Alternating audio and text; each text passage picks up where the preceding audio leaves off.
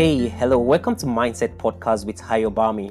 And this episode is going to be an awesome one because I'm going to be teaching you some secrets which I use. Actually, it is not a secret, it is an open thing that everybody knows, but few practice it. And that is what how to build the right inner resonance.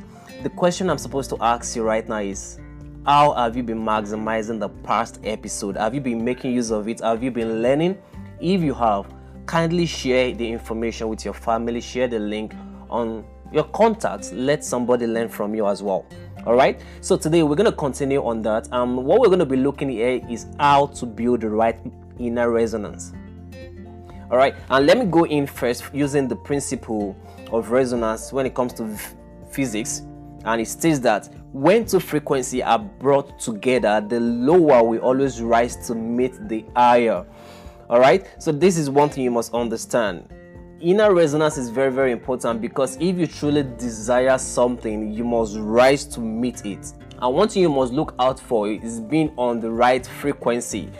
If you truly need something out there today, if you truly need to connect, if you truly need to become, if you truly need to have or to be, you must be in right frequency to truly uh, uh, to attract that. Now, looking at the law of resonance, it says what it is the law which determines precisely what is attracted based on the resonance or the frequency of energy that is chosen by you through your emotional response system. And as a result of that choice determines the kind and quality of the resonance or frequency projected. And that is what people call law of attraction these days. Now i'm going to be showing you some ways on how you can build the right what inner resonance because you need to connect, you need to visualize, you need to attract the right things in your life. So I'm going to be mentioning them and explaining them as vivid as possible.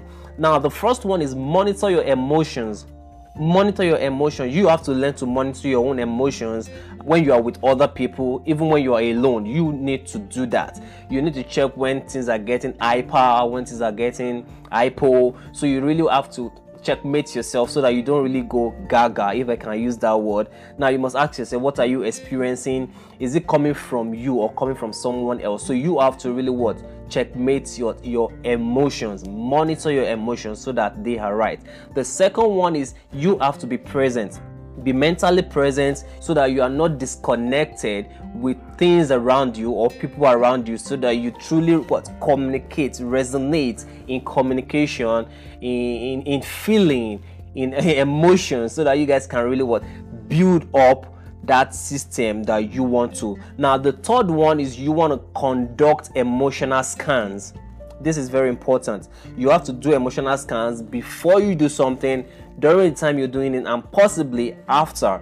Why? So that you can know the state you are in before you started the state you are when you are on that process and the state you are when you finish. And that helps you to what? Keep your energy alive keep your resonance alive keep your frequency on the right tune. All right? Now the fourth one is that you must choose which emotion to convey now, people will always say that ah, you have to be this kind of calm, calm, calm person. Listen, at a certain point in life, you will need to show some other side so that people will not really take you for granted and uh, disrespect you because you're trying to be this calm person, you're trying to be collected, you're trying to be as polished as possible. So sometimes, not that you go hungry, but you have to let people know what to feel at at a certain time, and that is very okay. So you have to choose which emotions to convey at a particular time. All right, the fifth one is now discuss and promote emotional health. Now, let me tell you this the best way to learn something is to teach it.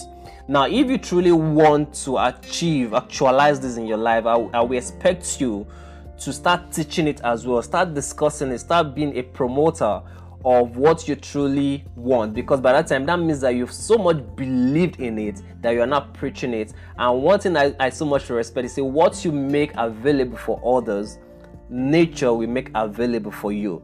So that is one thing you want to do today. Learn to discuss it and promote emotional health as well. Through that it helps you to build your inner resonance to start connecting on the right frequency to that thing that you truly need in your life or you truly need to become or you, you want to make actualize you want to actualize in your life so now let's move on to the next point the sixth point is create a healthy emotional climate. Listen, if you are in a toxic place for too long, it tends to affect you, right? It tends to affect you. So, what you want to do is channel your mind now. You might not be able to live where that climate is geographically, but I can tell you, you can live there mentally. And if you can control within, then you can control without. So that is one thing I want you to look at today. Learn to control within so that you can control without. And how can you do that? By reading the right book, by connecting with the right content. You might not meet those people you want to relate with physically or the kind of mentors you want, but I can promise you that you can read their content and you can listen to their audios, and through that, you build that same mental energy, that same mental muscle that really help you in building the inner resonance that you want. Now, the next one, which is the last point, is the seventh one that is perfection. You want to practice lightness. You want to become aware of the what importance of lightness in interaction. You don't want to take things too much overthinking, uh, over analyzing. No, you want to what make it as simple as possible, and you have to learn it. So practice lightness when it comes to you building inner resonance, and through that, it will become better for you. Don't forget the law I, said initially when it comes to physics. He said what? When two frequencies are brought together, the lower will always rise to meet the higher. So if you so much desire to have the right inner resonance today, you must step up your game, you must build it better, and you must become the right person to attain what you truly desire. So thank you very much for maximizing these seven points on how to build the right inner resonance today. Do me a favor share this information with somebody out there. Let them learn this skill set. Let them learn how to do this and let them become better in life. Through that you are building a world worth living in and definitely it's going to help everybody because the ripple effect keeps going on and on and on. So thank you very much for joining in on this episode of mindset podcast with ayobami and i look forward to having you on the next one. And bye for now